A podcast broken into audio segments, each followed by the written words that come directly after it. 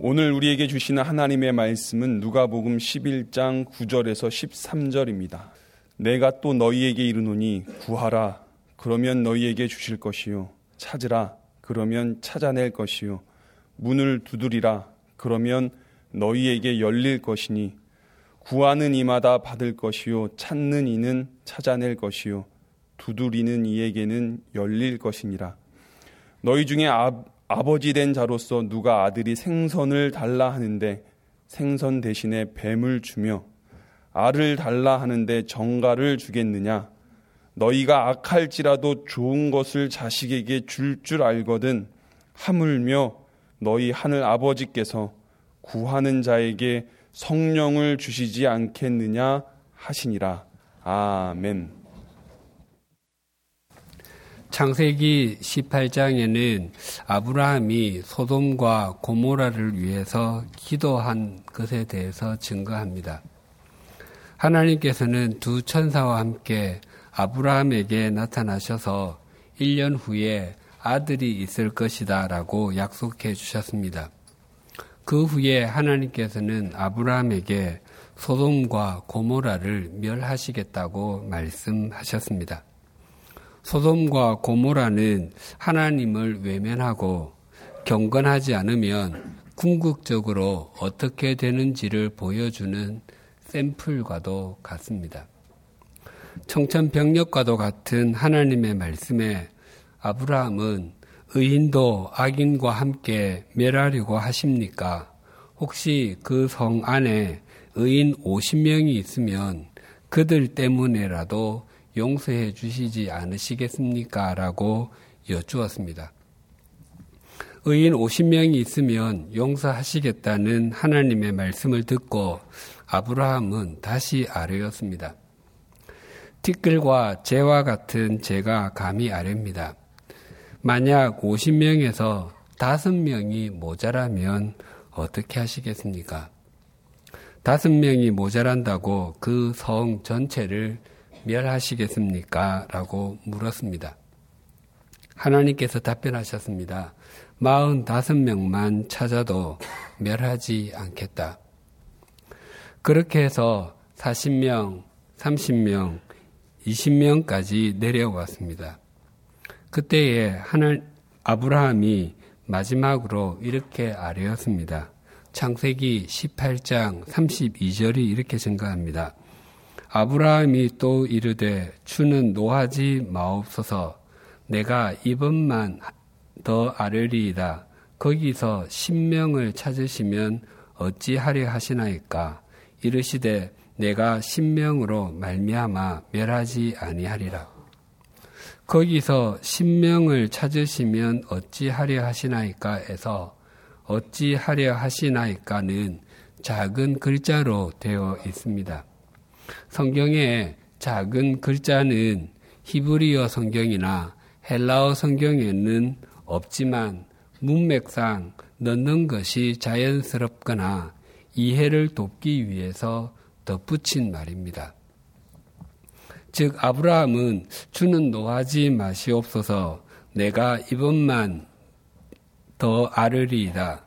거기서 신명을 더 찾으시면까지 말하고서 빈대도 낯짝이 있지 여기서 어떻게 더 구해라고 생각했는지 아니면 거기까지 구하고서 감정이 격해져서 더 이상 구할 수 없었는지 알 수는 없지만 아브라함은 더 이상 말을 잊지 못하고 있습니다. 아브라함의 기도가 우리에게 새겨, 깊이 새겨지는 이유는 그 기도가 자신을 위한 것이 아니라 다른 사람을 위한 기도이기 때문입니다.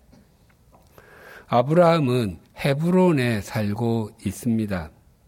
조카 롯은 약 30km 정도 떨어진 소돔에 살고 있습니다. 당시에 소돔이 헤브론보다는 훨씬 더 잘 사는 도시였습니다. 게다가 아브라함의 가축을 치는 목자들과 롯의 가축을 치는 목자들이 서로 더 좋은 목초지를 차지하겠노라고 다툼도 있었습니다. 즉 아브라함과 롯 사이에 경제적인 이유로 갈등이 있었던 것입니다. 그래서 그들이 서로 갈라질 때에 아브라함이 롯에게 네가 만약 왼쪽을 택하면 내가 오른쪽을 택하고 네가 왼쪽을 택하 오른 오른쪽을 택하면 내가 왼쪽을 선택하겠다라고 말했습니다. 그때 롯은 자기보다 연장자이자 보호자이며 자기 재산을 축척하게 해준 삼촌에게 먼저 양보하는 것이 마땅해 보입니다. 그러나 롯은 그렇게 하지 않고 자기 눈에 보기에 좋아 보이는 소돔과 고모라가 있는 지역으로 이동해 갔습니다. 소돔과 고모라 지역은 목축을 하는데 물이 필요한 물이 넉넉했을 뿐만 아니라 롯이 보기에 여호와의 동산, 즉 에덴 동산 같아 보였고 당시 세계 최고의 곡창지대였던 애굽과 동일하게 보였습니다. 그랬기 때문에 소돔과 고모라를 멸하시겠다는 하나님의 말씀에 아브라함은 사필 귀정, 인가응보와 같은 단어를 떠올릴 수도 있었고 쌤통이라고 생각할 수도 있었습니다. 하지만 아브라함은 그렇게 하지 않았습니다. 롯이 살고 있는 아브라 소돔을 위한 아브라함의 기도는 아주 간절하였습니다. 아브라함의 기도가 우리에게 어, 새겨지는 또 하나의 이유는 그는 하나님이 어떤 분이신지를 알고 있다는 것입니다. 하나님께서 아브라함에게 소돔과 고모라에서 죄로 인해서 울부짖는 소리가 너무 크게 들린다라고 말씀하시자 아브라함은 주께서는 의인과 죄인을 함께 쓸어버리려고 하십니까? 라고 반문하였습니다. 아브라함은 하나님께서는 하나님과 바른 관계를 맺으며 사는 자기 백성들을 끝까지 지키시는 분이심을 믿고 알고 있었기 때문이었습니다. 그래서 그는 50명에서 10명까지 줄여가며 기도를 드릴 수 있었습니다. 신앙생활에서 하나님을 아는 것은 굉장히 중요한 일입니다. 이스라엘 자손들은 하나님의 전적인 은혜로 애굽에서의 400년간의 노예 생활에 마침표를 찍고 40년간의 광야 생활을 거쳐 약속의 땅에 당도했습니다. 얼마나 감격스러웠겠습니까? 또 얼마나 많이 감사를 드렸겠습니까? 하지만 그들은 그곳에서 이방인들과 다름이 없는 삶을 살았습니다. 그래서 그 시대를 자기 소견에 옳은 대로 행하였던 시대라고 부릅니다. 사사시대의 판단 기준은 자기 소견, 즉 자신의 눈이었습니다. 그 시대가 그럴 수밖에 없었던 이유를 사사기 2장 10절은 이렇게 밝혀주고 있습니다. 그 세대의 사람도 다 그 조상들에게로 돌아갔고 그 후에 일어난 다른 세대는 여호와를 알지 못하며 여호와께서 이스라엘을 위하여 행하신 일도 알지 못하였더라. 홍해를 가르시고 만나를 내려주시고 반석에서 물을 내시고 요단강을 마르게 하시고 여리고성을 무너뜨려 주신 하나님의 역사를 본 사람들은 모두 다 죽었습니다. 그런데 그들은 그들의 자녀들에게 하나님의 은혜 베푸심, 하나님의 행하심을 가르치지를 않았습니다. 그래서 하나님이 어떤 분이신지, 하나님께서 어떤 일을 행하시는, 행하셨는지 알지 못하는 사람들이 가난 땅에서 살게 되자 빛의 동산이 되어야 할 약속의 땅이 어둠의 골짜기가 되어버리고 말았습니다. 그래서 신앙생활에서 하나님을 바르게 아는 것보다 더 중요한 것은 없습니다. 여행을 가면 아는 만큼 보인다고 말하지 않습니까? 그것만이 아니라 책을 읽어도 아는 만큼 보, 입니다 또 다른 사람의 이야기를 들어도 아는 만큼 들립니다. 무엇보다도 가치가 있는 알은 하나님을 아는 것입니다. 하나님을 아는 만큼 하나님을 신뢰하기 때문입니다. 예수님께서 요한복음 17장 3절에서 영생에 대해서 이렇게 말씀하셨습니다. 영생은 곧 유일하신 참 하나님과 그가 보내신 자 예수 그리스도를 아는 것이니다. 영생은 하나님을 아는 것이고 예수 그리스도를 아는 것이다라고 말씀하십니다. 이것은 깊은 교제와 인격적인 나눔을 통한 암입니다. 혹시 손흥민이나 김연아를 아십니까? 영국 프로축구 토트넘 허스프 FC의 공격수이다와 동계올림픽에서 금메달과 은메달을 수상했으며 출전했던 모든 대회에서 3위 이내에 입상한 올 포디움을 달성한 선수이다와 같은 정보를 갖고 있는 것을 성경은 안다라고 말하지 않습니다. 내가 그 사람을 잘 아는데 그는 그런 사람이 아니야 해서 안다의 의미가 바로 성경이 말하는 안다입니다. 한 사람을 안다는 것은 그 사람의 인격의 됨됨이, 성격, 습관, 가치관 등을 아는 것을 의미합니다. 즉, 안다는 인격적인 교제가 있는 상태를 의미하는 말입니다. 영생은 하나님, 하나님과의 바른 교제, 예수 그리스도와의 인격적인 교제입니다. 이런 알미 없는 사람은 매주 교회에 나와서 예배를 드려도 미신적인 신앙에서 벗어나기가 어렵습니다. 그래서 불신자가 아니라 그리스도인들이 무속인을 찾는다면 그분은 틀림없이 하나님을 바르게 그리고 깊이 알지 못하는 사람일 것입니다. 하나님을 바르게 안다면 무속인을 찾을 리가 만무하기 때문입니다. 그래서 신앙생활에 있어서 하나님을 바르게 아는 것만큼 더 중요한 것은 없습니다. 하나님을 아는 만큼 하나님을 신뢰하며 하나님을 아는 만큼 하나님의 행하심이 보입니다.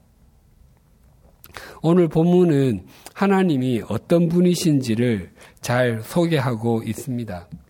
9절, 10절이 이렇게 증가합니다. 내가 또 너희에게 이르노니 구하라 그러면 너희에게 주실 것이요 찾으라 그러면 찾아낼 것이요 문을 두드리라 그러면 너희에게 열릴 것이니 구하는 이마다 받을 것이요 찾는 이는 찾아낼 것이요 두드리는 이에게는 열릴 것이니라. 지난주에 우리는 예수님께서 제자들에게 주님의 기도를 가르쳐 주신 후에 들려주신 말씀인 어떤 사람이 즉 이친이 늦은 밤에 찾아온 친구 일친에게 줄 빵을 구하기 위해서 이웃에 사는 친구인 삼친의 집 문을 두드리는 이야기에 대해서 살폈습니다. 삼친이 우정으로 인해서는 빵을 주지 않을지라도 계속 조르면 귀찮아서라도 줄 것이라는 내용이었습니다. 한국 교회에서 그 본문은 소위 강청 기도로 오랫동안 사용되곤 했습니다. 하지만 예수님께서 그 이야기를 들려주신 것은 강청 기도 드릴 것을 강조하기 위함이 아니라 하나님은 밤중이라며 일어나 빵을 건네주기 싫어하는, 싫어하며 핑계를 대는 사람들과는 다르다는 것을 일러 주시기 위함입니다. 일반적으로 오늘 본문 9절, 10절도 강청 기도의 근거로 삼는 9절 가운데 하나입니다.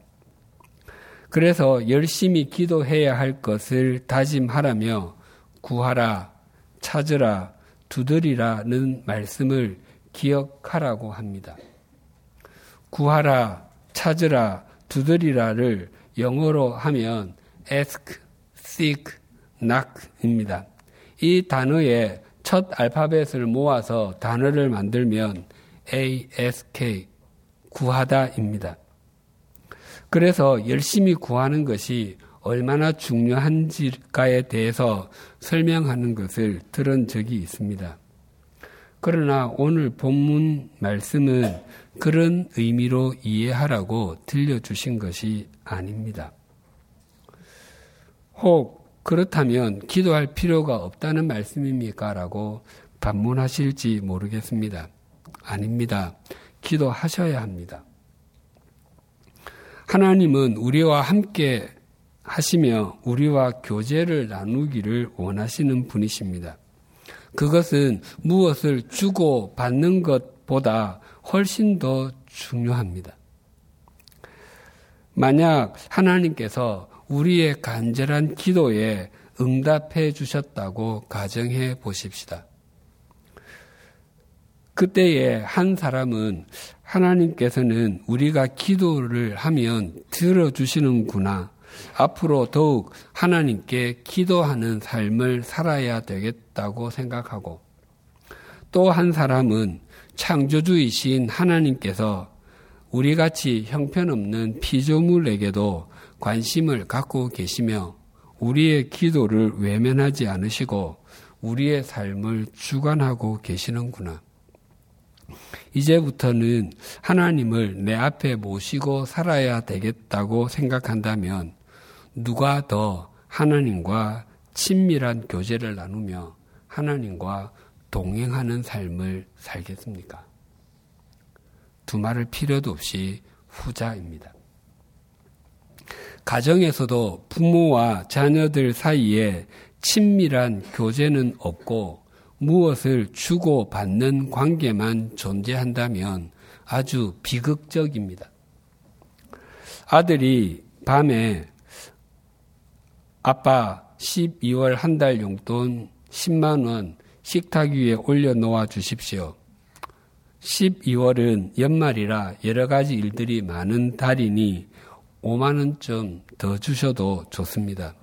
아빠 사랑해요. 라고 쓴 쪽지를 식탁 위에 올려놓고 그것을 본 아버지가 용돈을 올려두면 아침에 아들이 그 돈을 가져가는 가정이나 딸이 역시 엄마 다음 주 금요일에 담임 선생님이 학교로 좀 오시래요. 그러니 잊지 말고 꼭 가세요. 엄마 사랑해요. 주신 큰 걱정은 안 하셔도 돼요. 라고 써놓고 그것을 본 어머니가 금요일에 학교에, 학교로 간다면 제대로 된 가정이라 말하기 힘들 것입니다. 만약 아버지가 그 쪽지를 보았다면 아들에게 왜 돈이 더 필요한지, 무엇을 사고 싶은지 물어야 바른 것이고, 어머니 역시 그 쪽지를 본 후에 딸에게 학교에서 무슨 일이 있었는지 혹 잘못한 일이 있는지 물어야 바른 것입니다. 아니, 인격적이고 친밀한 가정은 그렇게 쪽지로 대화하지 않습니다. 또 자신의 요구 사항만을 말하지도 않습니다. 하나님을 아버지라고 부르라고 일러주신 예수님께서 이 이야기를 하시는 것은 그만큼 하나님은 우리와 친밀한 교제를 나누고 싶어 하신다는 것입니다. 나는 너희들이 다른 사람에게 녀석에게가 아니라 나에게 구하면 좋겠다. 또 다른 곳에서가 아니라 나에게서 찾으면 좋겠다. 그리고 다른 집에 집들의 문을 두드리지 말고 내 집 문을 두드리면 좋겠다라고 말씀하시는 것입니다. 마치 자녀가 문제를 안고서 끙끙거리는 것을 부모가 다 알고, 알고 있고 또 해결책도 있어서 얘기만 하면 되는데 자녀가 말을 하지 않습니다. 자녀는 안고 있는 그 문제를 해결하기 위해서 이 친구, 저 친구를 찾아다니며 도움을 요청하고 이곳, 저곳을 돌아다니며 해결 방안을 모색합니다. 심지어 미신이나 다른 종교의 문을 두드려도 봅니다. 그런데 정작 해결해 줄 수 있는 부모에게는 아무런 말을 하지 않습니다. 그때에 그 부모의 심정이 어떠하겠습니까? 그 부모의 심정을 무한대로 확, 확대를 하면 그것이 하나님의 마음입니다. 계속해서 11절, 12절은 이렇게 증가합니다. 너희 중에 아버지 된 자로서 누가 아들이 생선을 달라 하는데 생선 대신에 뱀을 주며 알을 달라 하는데 전가를 주겠느냐. 저는 어린 시절 바닷가에서 살았기 때문에 그물을 쳐서 물고기 잡는 것을 자주 보았습니다. 또 가끔은 어부인 친구 부친을 따라 배를 타고 멀리 나가서 물고기를 잡는 것도 보곤 했습니다. 사람들이 작은 배, 그 보트 위에 그물을 싣고 바다를, 바다로 나가며 둥글게 그물을 놓습니다. 그러면 해변에서 사람들이 그 그물을 당깁니다. 그러면 그 그물 안에는 전어, 숭어와 같은 물고기만 있는 것이 아니었습니다. 물론 물고기가 가장 많지만 빈병, 깡통, 신발 등도 딸려오는 것을 보곤 했습니다. 갈릴리 호수에서 어부들이 그물을 내리거나 던지면 물고기만 잡히는 것이 아니라 이따금씩 유대인들은 부정하다고 여겨서 먹, 먹지 않을 뿐만 아니라 위험하기까지 한 물뱀이 올라올 때가 있었습니다. 그런데 어부를 아, 아버지로 둔 아들이 아빠 구워 먹게 생선 한 마리만 주세요라고 말하는데 아버지가 옛다 생선 대신에 뱀이나 구워 먹으라라고 말하는 아버지가 없다고 예수님이 말씀하시는 것입니다. 그리고 전갈은 그 몸을 동그랗게 말면 그 모양이 흡사 달걀과 같이 생겼습니다. 또 아빠 배가 고픈데 삶아 먹게 달걀 하나만 주세요라고 말하는 아들에게 여기 있다 달걀 대신에 정갈이나 삶아 먹어라라고 말하는 아버지가 있다면 그 아버지는 정상이 아닐 것입니다. 그 아버지는 아마 전갈이 가재와 같은 것인 줄로 착각하고 있는 것일 것입니다. 예수님은 그런 아버지는 없다고 말씀하십니다. 마태복음 7장에 보면 오늘 본문과 비슷한 내용이 나오는데 이런 말씀이 있습니다. 너희 중에 누가 아들이 떡을 달라 하는데 돌을 주며 팔레스타인에 있는 작고 둥근 그 석회암 돌들은 마치 그 모양이 빵, 좀 더 정확하게는 모닝빵처럼 생겼습니다. 그래서 마귀가 40일 동안 금식을 한 예수님을 유혹할 때에 그 모양이 거의 비슷하게 생긴 돌들을 가리키며 이 돌들로 빵을 만들어 보라고 했던 것입니다. 아들이 아버지에게 아빠 빵 하나 주세요라고 말할 때에 제대로 된 아버지라면 예끼 돌을 빵이라고 생각하고 먹어라고 말하지 않는다는 것입니다. 이어서 예수님께서 이렇게 말씀하셨습니다. 13절 상반절이 이렇게 증가합니다.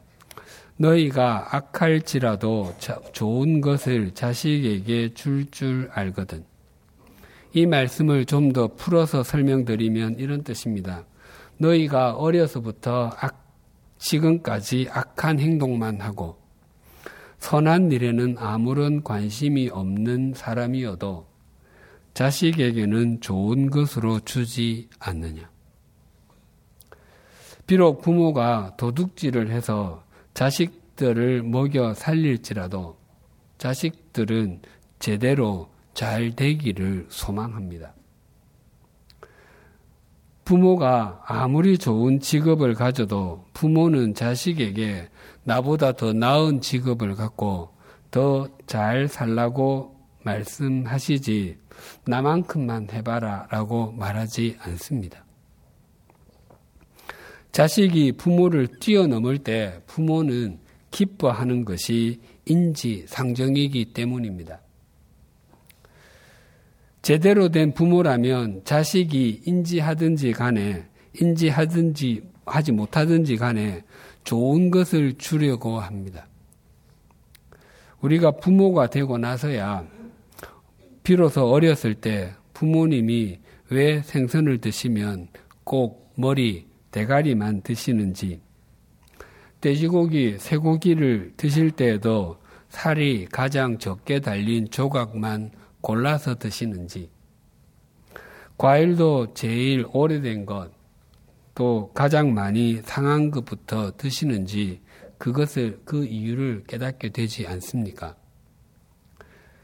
그런데 이 13절의 초점이 상반절에 있지 않고 하반절에 있습니다. 이렇게 증가합니다. 하물며 너희 하늘 아버지께서 구하는 자에게 성령을 주시지 않겠느냐 하시니라. 이 부분을 마태복음 7장 11절은 이렇게 증거합니다. 너희가 악한 자라도 좋은 것으로 자식에게 줄줄 줄 알거든 하물며 하늘에 계신 너희 아버지께서 구하는 자에게 좋은 것으로 주시지 않겠느냐. 이 두 말씀을 함께 정리하면 이렇습니다. 비록 악한 부모일지라도 자식에게는 가장 좋은 것을 주기를 원하는데, 하물며 선하신 하나님께서 왜 자기 자녀에게 좋은 것을 주지 않겠느냐? 하나님께서 그의 자녀들에게 줄 가장 좋은 것은 성령님이다입니다.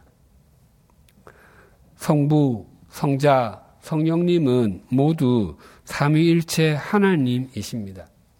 그러므로 성령님을 주시겠다고 하는 것은 곧 성부 하나님, 성자 하나님을 주시겠다는 것과 동일한 말입니다.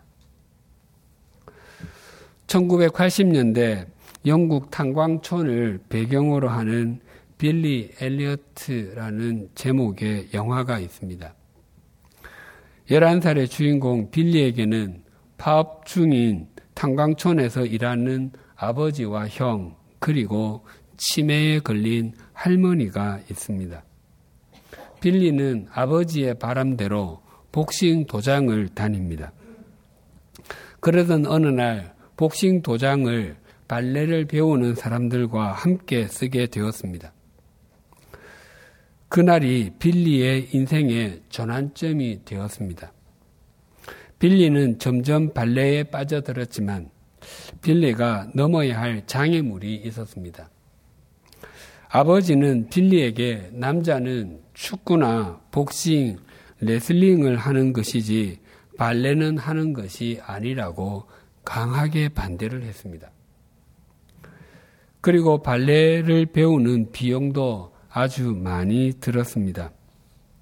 빌리는 자신의 의사를 강력하게 피력해 보았지만 아버지는 고개를 가로저으며 이제부터는 발레는 물론 복싱도 잊어버리고 집에서 할머니를 돌보라고 했습니다.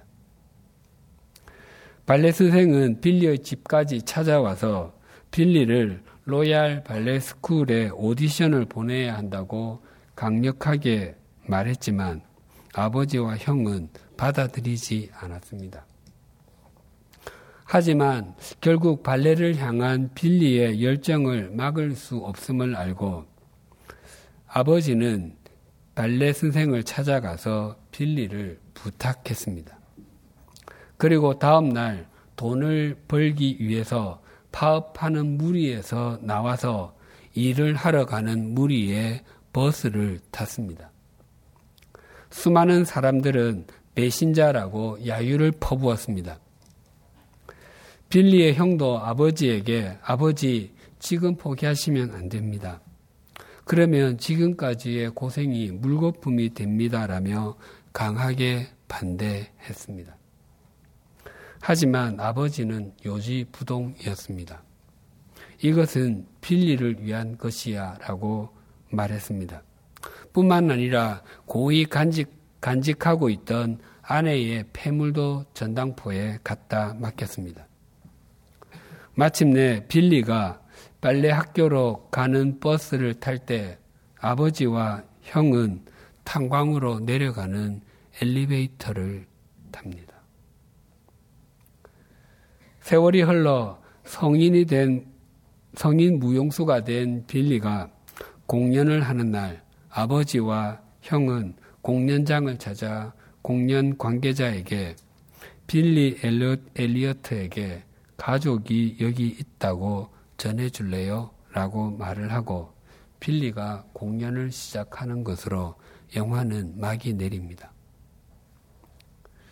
아버지는 아들이 발레를 좋아하고 발레에 재능이 있다는 것을 알고 자신이 줄 수 있는 가장 좋은 것을 주었습니다. 광부들이 배신자라고 손가락질을 해도 아버지의 마음은 아들을 향했습니다. 그리고 오랫동안 간직했던 결혼 예물도 아낌없이 팔았습니다. 그리고 아들의 학비를 벌기 위해서 탄광으로 내려가는 엘리베이터를 타는 것도 꺼리지 않았습니다. 한계를 이처럼 한계를 가진 아버지도 이러하다면 창조주이신 하나님 아버지이시겠습니까? 하나님은 언제나 우리를 향하십니다. 다만 우리가 하나님이 우리를 향하지 않으신다고 생각할 뿐입니다. 오늘은 주님의 성탄을 기리고 다시 오심을 소망하는 대림절 둘째 주일입니다. 하나님께서 우리를 향하고 계심을 결코 부인할 수 없는 것이 성탄절입니다. 하나님은 우리를 향하지 않는다는 그 어떤 아우성도 또 하나님은 우리를 사랑하시지 않는다는 그 어떤 소리 지름도 하나님께서 우리의 삶을 인도하시지 않, 않으시는 것이 아니냐는 하소연도 모두 아기 예수님의 오심 앞에서 사라집니다. 하나님께서 가장 좋은 것인 성령님을 또 예수님을 우리에게 주시는 분이신데 다른 좋은 것은 왜 주시지 않으시겠습니까? 왜 우리를 위해 우리의 생각과 우리의 계획보다 더 멋진 것을 갖고 계시지 않으시겠습니까? 그 하나님을 믿으십시다. 그분이 우리의 아버지이십니다. 이것을 우리가 수용하는 순간부터 하나님께서 마음과 정성을 다하여 심어주신 우리 삶의 자리에는 진정한 성탄의 빛이 그리고 하나님께서 빚어주시는 새로움이 가득 차게 될 것입니다. 기도드리시겠습니다. 자기 아들을 아끼지 아니하시고 우리 모든 사람을 위하여 내주신 이가 어찌 그 아들과 함께 모든 것을 우리에게 주시지 아니하겠느냐고 말씀하신 하나님 아버지 바른 부모는 가진 것을 모두 아니 자신의 생명까지 자녀에게 주려고 합니다. 우리 같이 이기적이고 형편없는 존재도 자식에게 가장 좋은 것을 주려고 하고 최선의 환경을 만들어 주려고 합니다. 하물며 하나님이시겠습니까? 우리 모두를 위하여 아기 예수님을 보내어 주실 뿐만 아니라 그 아들과 함께 우리에게 모든 것을 주신다고 말씀하시는 하나님의 선언을 온전히 믿는 자녀들이 되게 하여 주시옵소서. 하나님을 우리 아버지라, 아버지로 믿는다고 수도 없이 고백했지만 하나님은 아무리 구해도 잘 주시지 않으시는 분이시고 아무리 찾아도 보이지 않으시는 분이시며 문이 두드, 부서져라 두드려도 공허한 두드림으로 끝난다고 생각했던 우리의 허물을 용서하여 주시옵소서. 대림절 둘째 주일을 맞아 심어주신 자리에서 독생자를 보내어 주시는 하나님을 아버지로 섬기며 그 하나님 아버지의 자녀답게 살아가게 하여 주시옵소서. 또한 우리의 신실한 삶을 통하여 이 땅 위에 더 많은 사람들이 하나님의 자녀가 되는 것을 보게 하시고 생명의 역사가 펼쳐지는 것을 날마다 목도하게 하여 주시옵소서 예수님의 이름으로 기도드립니다. 아멘.